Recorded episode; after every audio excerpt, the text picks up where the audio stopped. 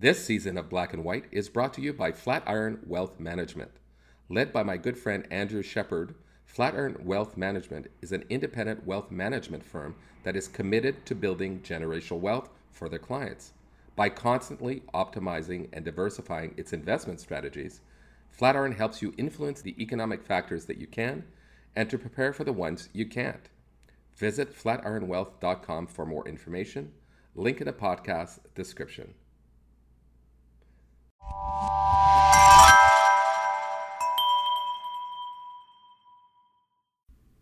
Hey everyone, if you've listened to season one of Black and White, you know that my amazing guests and I have often discussed the wealth gap issue that persists between the BIPOC and non BIPOC communities. Disadvantage of opportunity caused in part by wealth inequalities is something I know firsthand as a black man who started out in life from challenging circumstances. More than 10 years ago, I turned to Andrew Shepard and his team at Flatiron Wealth Management to help me set a course for a better financial future for my family by setting tangible financial goals and putting in place informed investment strategies. At that time, Andrew and his team reviewed my needs, which included long term planning for the eventual retirement I envisioned, and making sure we had a safety net in place in case things went wrong along the way. Most importantly, Andrew heard me when I told him that priority number one was to secure a better future for my kids, one which would see them have as many opportunities as possible. Through a collaborative process, the Flatiron team recommended a strategy for my kids, which included a savings plan, partly anchored in a governmental educational savings program, combined with a participatory insurance product that would allow my kids to have millions of dollars of life insurance coverage, paid for in 20 years at the lowest cost possible. Surprising to me, this plan would also enable my kids to borrow from the insurance policy to pay for college, to put a down payment on a house, or to invest in a business. Key foundational pillars to building generational wealth. It's truly been an amazing 10 years with Flatiron. I've seen the direct benefit of their financial management services positive forward momentum realized year after year. If you're in need of solid financial management advisory services, give Andrew and his team at Flatiron a call. You'll be happy you did.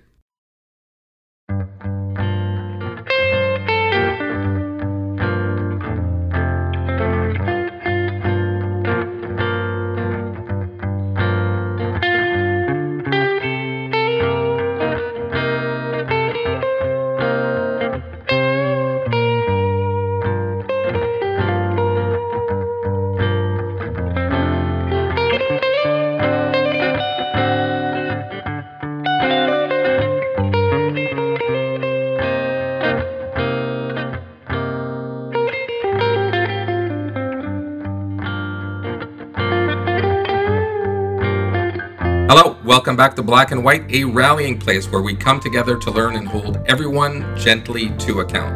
A podcast for the ally in all of us. I'm your host, Stephen Dorsey.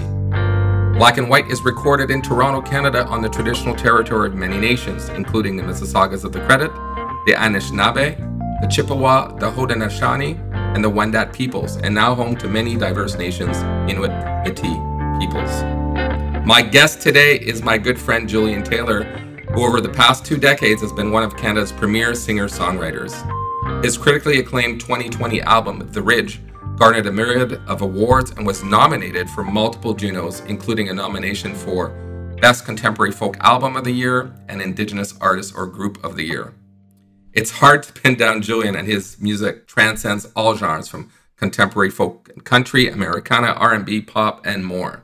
2022 has already been an amazing year for Julian, winning Best Male Artist in the International Acoustic Music Awards and scoring five Native American Music Award nominations. In June 2022, Julian released the first song from his upcoming album, Beyond the Reservoir, titled Seeds, which is already getting a lot of attention from music fans near and far. We'll talk about his music career, his new album set to launch this fall, and also about our shared experience as biracial men growing up and living in a white world. Welcome to Black and White, Julian Taylor, and congrats on all your recent success. Thank you, Stephen Dorsey. Nice to have a chance to sit down and chat with you. Yeah, look at that. We made it. Yeah, Just, so far, so good. Exactly, exactly. When I said we made it, I mean in many ways, right? yeah, you're so busy. Congrats, man. I'm so happy for you. Thanks, man. You too. There's so much I want to discuss with you. And of course, you know, I want to get to some of the amazing music that is a big part of your life. So let's get to it. As I mentioned in, in the intro, uh, one thing that we have in common is our mixed race background. Mm-hmm. So, you know, I'm black and white, but you are a black man of West Indian background. And on the other side of your heritage, you come with uh, deep indigenous roots from the Mohawk First Nation. Yeah. I saw a quote saying, one of the things that hurts me the most is that some of the discrimination I face happens to come from my own. I think I know what you mean by that. Can you expand on what that means to you? Sure. I mean, growing up when you are of mixed heritage, it's really difficult to find a place where you actually fit in because the lines are drawn in such a weird way these days. I mean, they're, they're, it's coming unraveled a little bit as we go along, um, but uh, certainly 40 years ago, the black community really was looking for black people and the indigenous community looking to indigenous people. Um, it's funny that love sort of conquers all, and when you find somebody that you really care about, that you you, you want to be with, that, that you create something that's new, that's brand new. And I think that what happens is mixed heritage people are a new breed in a way. So we have the um, unique ability of universal universal uh, connection to um, different places and, and people and things. And I think that in, in lies that sometimes there's a bit of jealousy. Interesting. Certainly, there is a bit of people misunderstand. Uh, and I think that that comes from the center of me trying to understand myself as well. I feel like if I'm misunderstood, I'm sometimes misunderstanding myself and not representing myself properly so that others can understand me. For me, grew up in a white world with white parents and white neighborhoods, right? So did I. Yeah as I started embracing my blackness, I realized I wasn't really black. Sure. you know, and people were kind of like, well, you're not really black. And some people said, well, you're not really white, right? So, yeah, I got that. My mom used to say, well, we weren't, you know, black enough for the black kids and red enough for the red kids. exactly. Um, but we're in between, which is kind of nice. I think uh, as as I get older, it's something that I've embraced. I embrace it more because I think we're so unique. Well, it's a really good point. And another thing that you said, which speaks to kind of the similar point, is when you were talking about all the amazing nominations you got from the indigenous community and, and uh, the music industry, mm-hmm. you were a little bit anxious of even accepting the nominations. Does that play into, you know, am I taking space that's fully indigenous? I, I don't know. I guess I'm asking you, like, where did that come from? That anxiety comes from that point that you made is am I taking up space for someone who has a different lived experience within the community? The reality is, I think that I guess I'm lucky in this way is when I say that I'm indigenous, these words fly around so easily. I am indigenous from both sides of my family. That's the truth. I'm built from the roots of black culture and indigenous culture, which are both indigenous cultures. Part of my family is First Nations and part of them is not. And I have to toe the line between both which is a very tricky thing. It's like you're on one of a, a teeter totter, trying to make sure that everybody's okay with what you're doing. When at the end of the day, you have to be okay with what you're doing. One of your heritage is West Indian from the Caribbean, mm-hmm. and then the other side is Mohawk, and I think from uh, from Quebec, if I'm not, that's where your roots are. So tell us about those two sides of your families, some of the people that were impactful in terms of giving you an understanding of your roots and culture. Oh, sure. Um, well, my dad's family's from the West Indies, and, and it's funny because they're from all over the West Indies. My grandfather, who's, who's still alive, he'll be 101 this year, which is kind of crazy. Amazing. He's from a tiny island called Nevis. Nevis is very close to St. Kitts. Uh, he moved from Nevis to go to Bible school and met my grandmother, who was from Kingston, Jamaica. And my grandmother is also mixed. She's part Jamaican and part Jewish. Then they had their five children. And my grandfather moved around the islands, obviously because he went from parish to parish, and that was his job. Mm-hmm. So many of the kids are born in different islands. My my father happens to be from Antigua, and so, so does my aunt Althea. But my uncle uh, Dean is from Trinidad, Tobago, and so on and so forth. Uh, we have cousins that are from Barbados, and, and they just moved around. So we, when I say West Indies, I, I mean like the full scope of the West Indies. You've touched every island almost, well, I, right? Almost, yeah. and of course, for those who are not aware, there was a huge migration of Caribbean people to Canada in the 60s and 70s, and really many of them settled here in Toronto, like your family. Mm-hmm. So they all came here. And uh, my grandfather on my mom's side, his family is from Kahnawake. His his mother was born there, and my uncle Paul was born there. His he's the only living member of the family from uh, my my grandfather's side. There, you know, my my uncle Gene is still in in Kahnawake.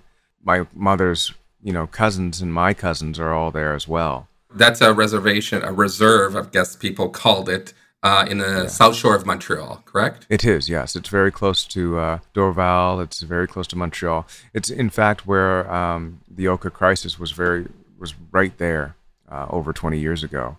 Um, my my cousin Steffi was stank bombed in a church. I remember that. Really? Yeah, and she wow. would have been about 16, maybe 15 at the time. Crazy. And then my mom's mom, um, I don't know too too much about her, but uh, I know that um, that particular family has roots in uh, Barbados as well, all over the place. You've talked about this in other interviews, but in terms of getting a fuller understanding of your indigenous culture, your grandfather really played a major role, a big influence for you.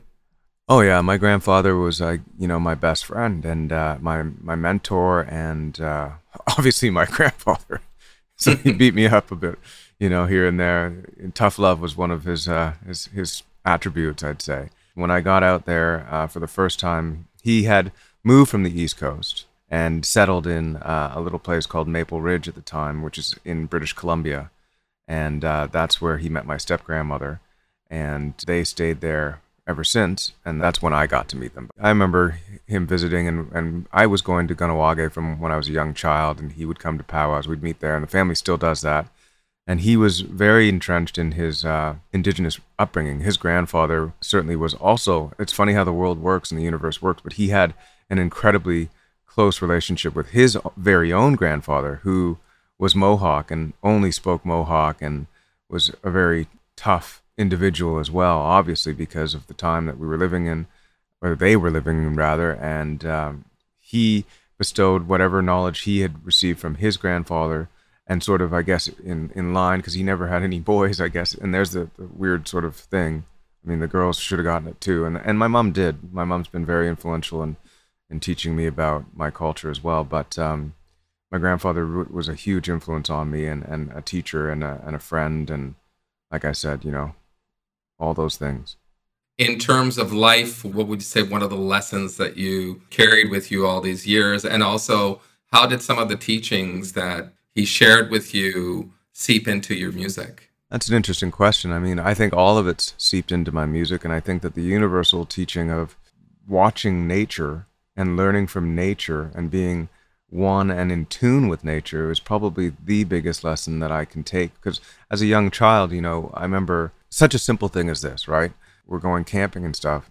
And he says to me, you know, you got to watch which way the birds go, watch which way the trees go, see what the animals eat, because if they aren't eating it, then you don't eat it, kind of things like that. Just really simple, basic stuff to tell you the truth at first. And when it comes to ceremonial teachings, I'm still learning and still wanting to be entrenched in, in the community in that way. But, you know, rubbing sage to clear the ears and rubbing, rubbing sage to clear out your heart and your eyes and, and your voice.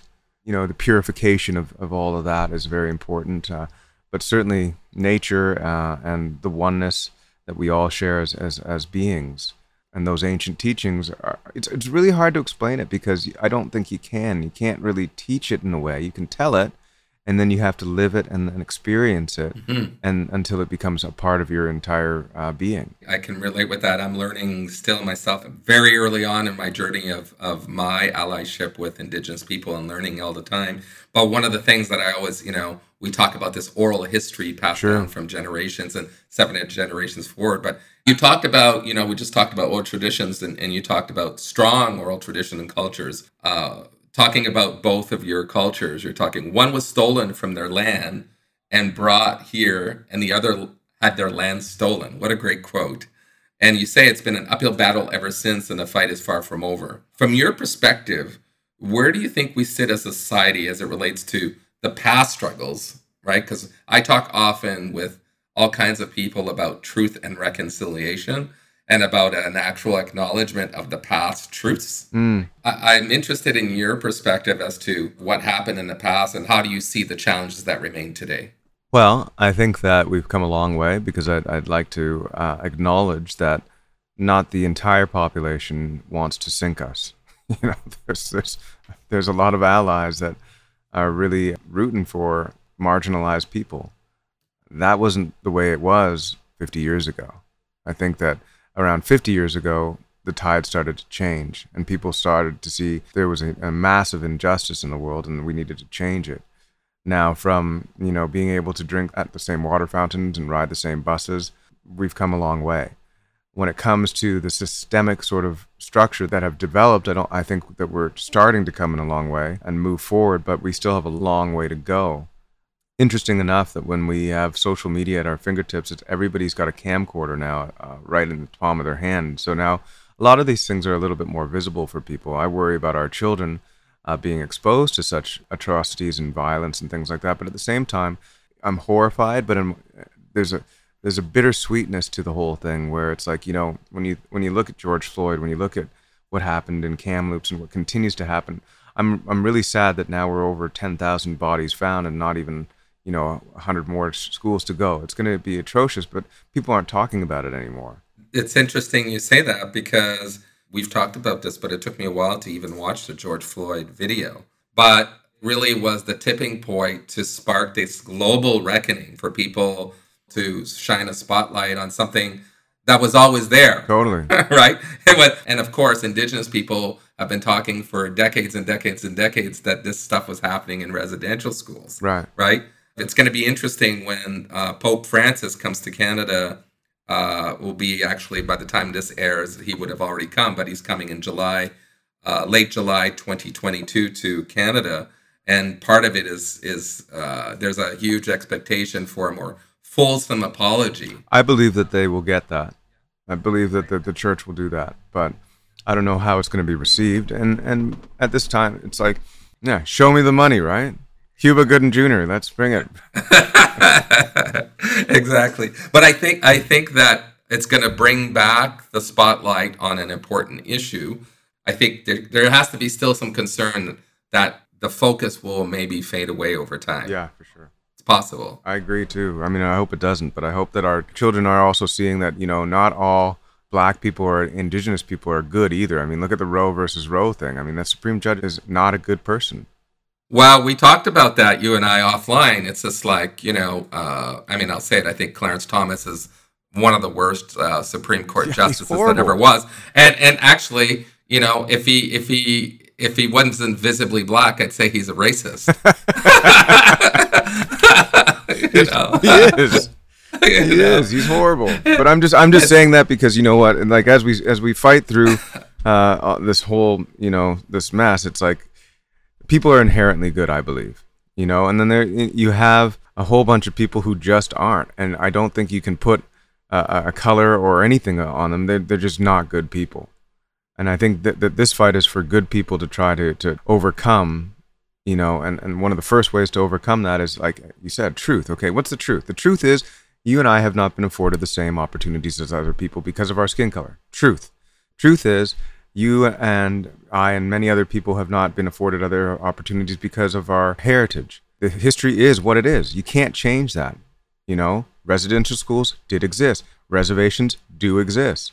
Slavery did exist. Exactly. And so yeah. when you when you look at what's happened in history, the reality is my grandfather used to always say history was always written by it's always his story. Whoever won tells his story. And so now we're winning a little bit. That's the difference.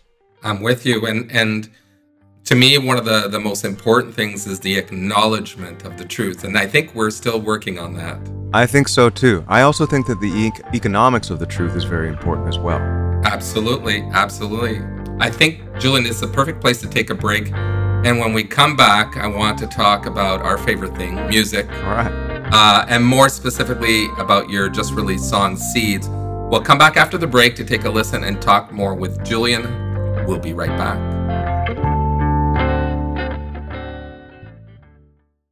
Welcome to Anthology of Heroes, the podcast that explores the most pivotal moments of history through the eyes of those who lived it. In this podcast, we don't spend our time recounting facts and dates. Instead, we follow in the footsteps of national heroes, kings, or ordinary people who lived and breathed the moments that shaped our world. We're not hemmed in by eras, borders, or religions. Instead, we seek out the tales of those who defied the odds and fought passionately for their beliefs. Whether they're right or wrong is up to you to decide. From Vercingetorix's doomed rebellion against Rome, to Osceola's unshakable war against the USA, all the way up to the inspiring Sobibor concentration camp uprising in World War II, each episode is an immersive listening experience, blending music and sound effects to really draw you into the story. Our episodes go for about 45 minutes, making them perfect for your commute, and are crafted using a wealth of historical sources, which I list on our website if you want to learn more. I'm the host, Elliot Gates, and I'm thrilled to have you joining me as we uncover history's hidden gems and illuminate the faded pages of our past. Look out for the Anthology of Heroes podcast on Spotify, Apple Music, or anywhere else you get your podcasts from. Mad Magazine, advertising mascots, B movie posters, and cartoons. Oh, yeah, can't forget cartoons.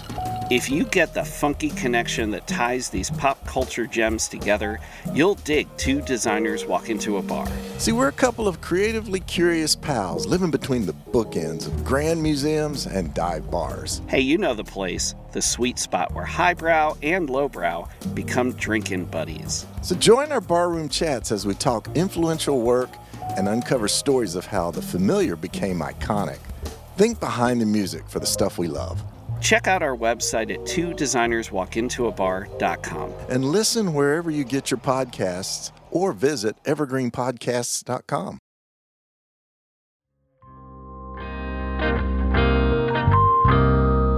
Welcome back. I'm back with my friend Julian Taylor, amazing singer songwriter, whose new album Beyond the Reservoir drops this fall. Julian, I have had some amazing times with you.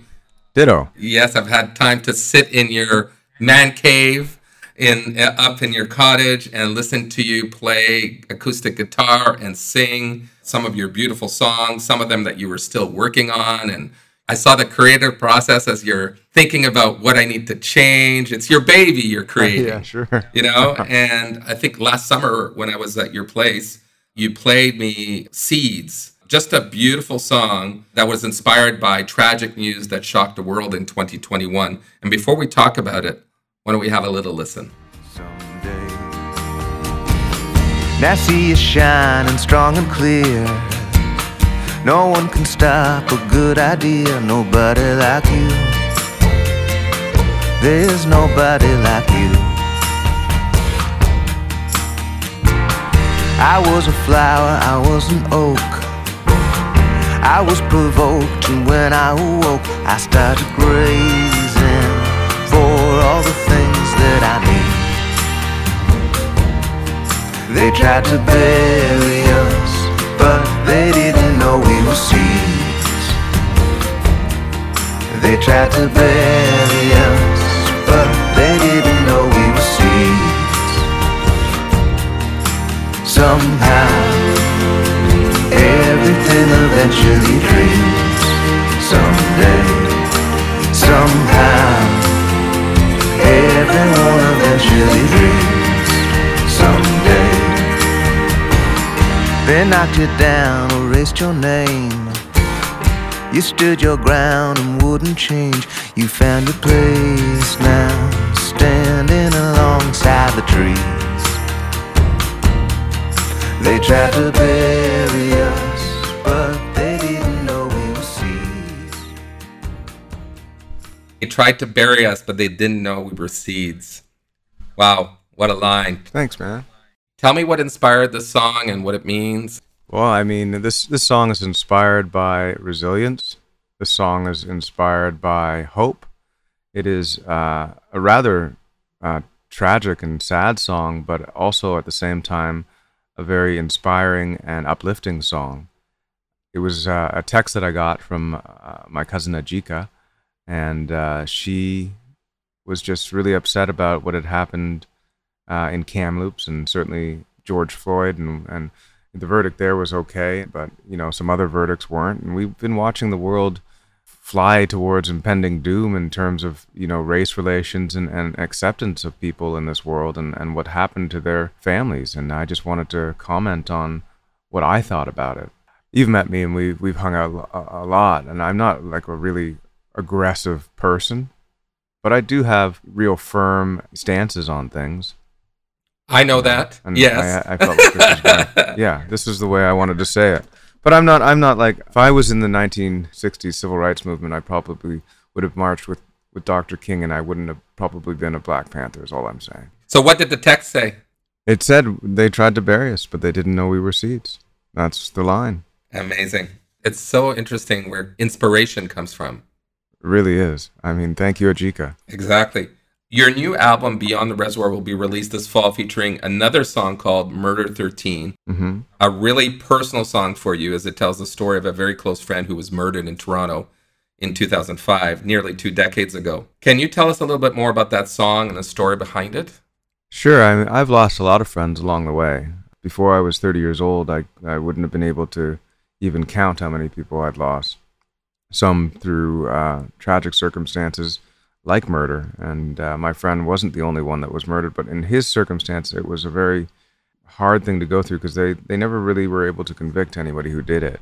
We got mixed up in a whole bunch of stuff when we were younger, and, and he was mixed up in it as well, unfortunately, and was trying to change his life and the very time that it's so ironic that it, when people want to change their lives how other circumstances and people i guess the, the term of jealousy or fear or whatever grips other people and they don't let that happen for that person and that's a really sad circumstance you know you're with I'm- us or you're against us, kind of thing, right?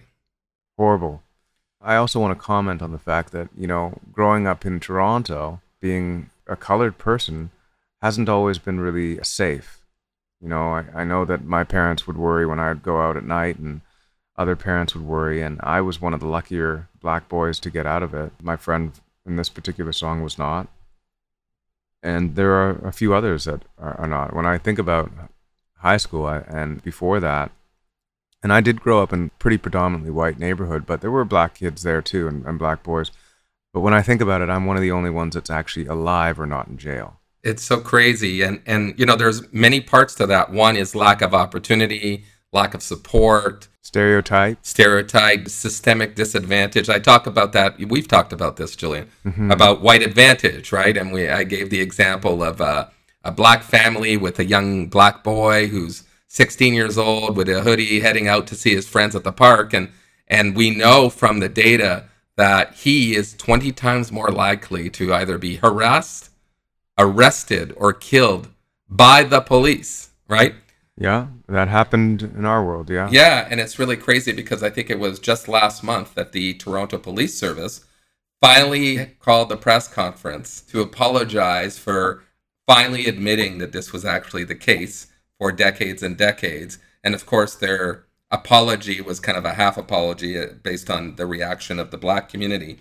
This is kind of what we're talking about, and and you lived it. I know I see it in Toronto here, and your friend was kind of caught up in you know lack of opportunity, which led him to make bad choices. Right? There's some there's some individual responsibility, but the system and institutions that we have lead people to certain destinations. Certainly, and, and, and, and the idea of what it, it means to be a black person, or the idea of what it means to be an indigenous person, for me, uh, just using stereotypes and not, and, and this is just from the outside world. When you look at movies and film and stuff like that, movies like Boyz n the Hood by John Singleton, where I mean, I remember that scene with uh, Furious Styles and Trey Styles as as they're driving around Compton, and he's like, "You see, there's a liquor store in every corner."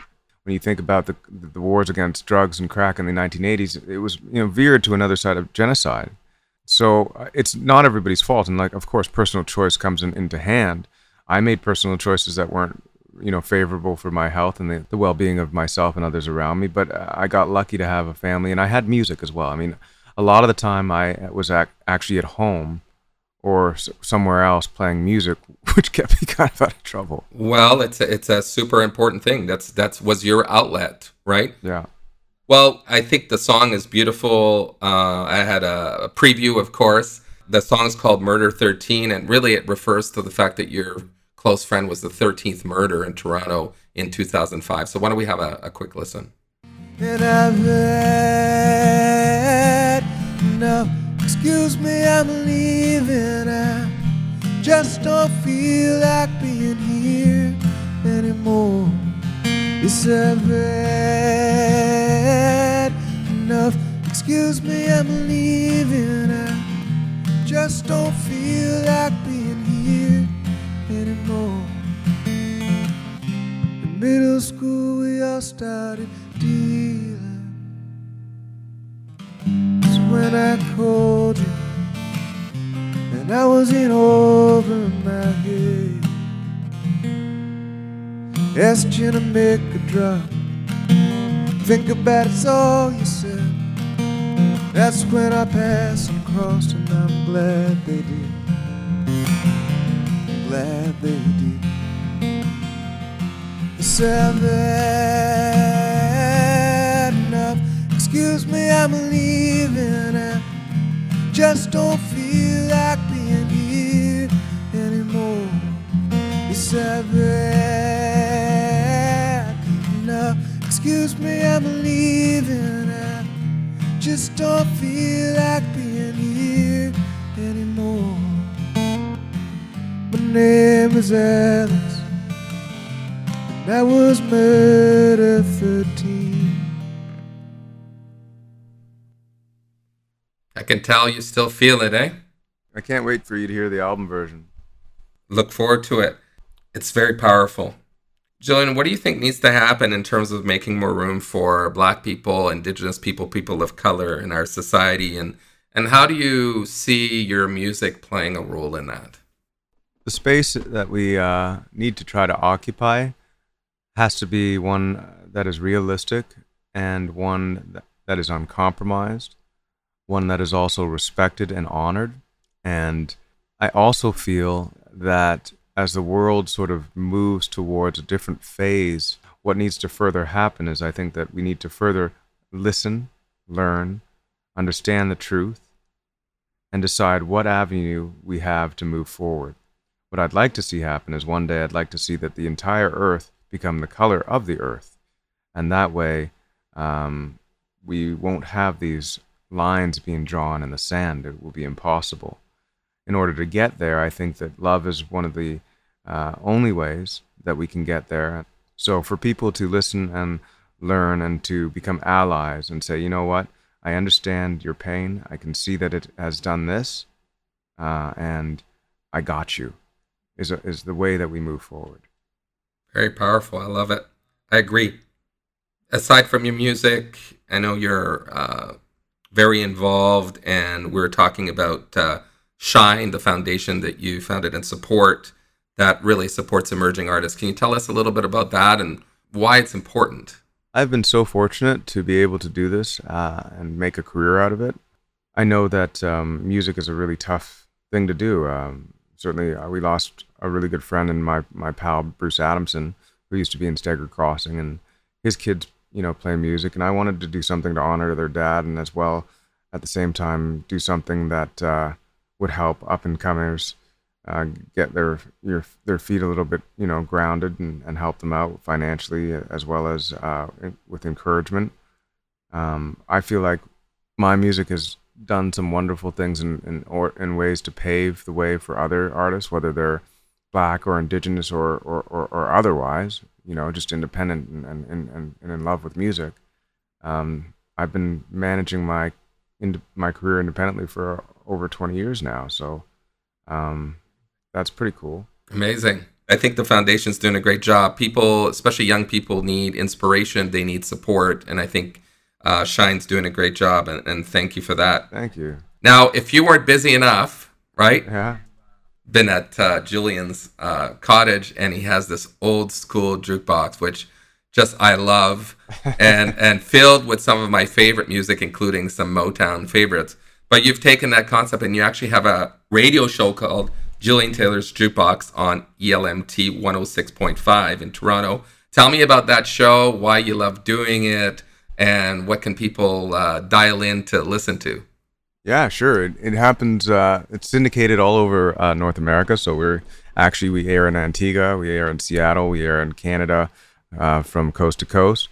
And uh, it's on Element FM in Toronto and Ottawa as well. They help uh, flagship the show. We've got some great national sponsors in Long McQuade and Slaight Music who are serious supporters of the uh, Canadian industry. The show is a BIPOC focused show for the most part because I wanted to support artists like myself who uh, may not have had the same exposure as I have had. And I certainly didn't have it this way when I was coming up. So I wanted to be a, a voice and an ally for those looking to get airplay and, and exposure and share their message. And so 70% of the music that I play is BIPOC music. And the other is like you said, like it's like music from my, my jukebox, as if you were walking into my home. What would I play? Well, you might hear another one, Bites the Dust by Queen or Fame by David Bowie or, Yes. you know, you might hear uh, Kool & the Gang, just something cool, right?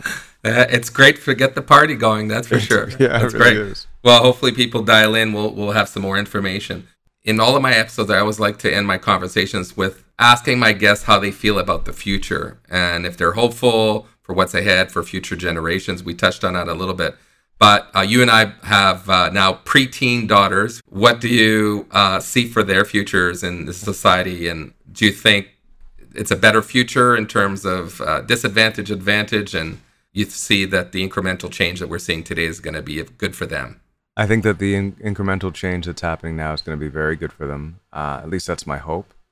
I see that these uh, children that we raise, they're in a different sort of mindset than we were. Whereas when I was growing up, and I mean, you can comment on this, I really could feel the difference, like the visible difference, the uh, ideology difference between people that I was hanging around with and m- myself.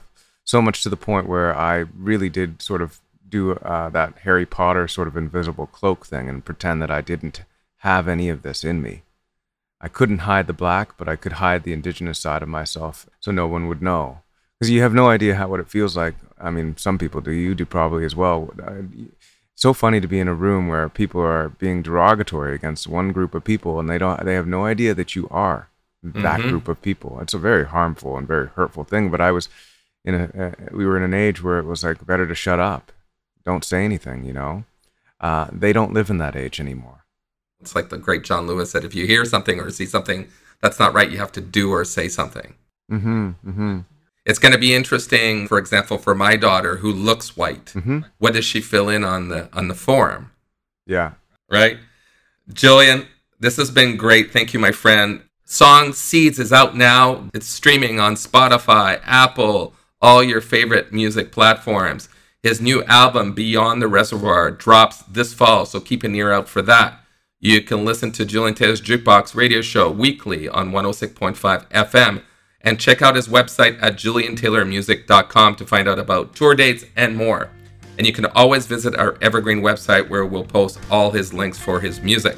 Thank you, Julian Taylor. Thank you. Great to see you, Stephen. See you soon. Talk to you soon. Hey, brother. Say hi to everyone for me, okay? I will. All right. Thanks everyone for listening to Black and White. If you've enjoyed today's conversation, please be sure to subscribe to the show on your favorite podcast app and take the time to rate our show. Look out for Julian Taylor's new album, Beyond the Reservoir, launching October 14th, featuring two of the songs that we listened today, Seeds and Murder 13.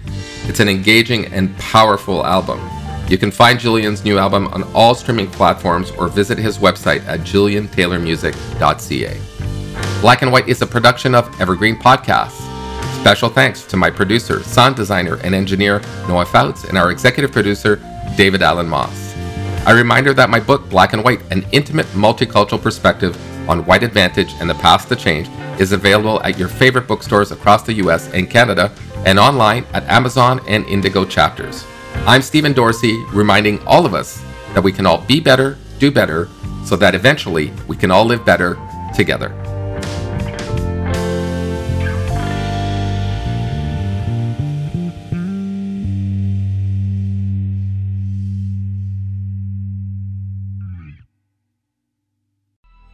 Coming up on 5 Minute News, I'm Anthony Davis. You might think it's partisan because maybe it's critical of one side or the other, but it's not, it's just the truth. And I think that's also something that's kind of unusual for Americans listening to the radio or to podcasts because The news landscape in the States has been so partisan for so many decades, so 5 Minute News is verified, truthful, independent, unbiased, and essential world news daily.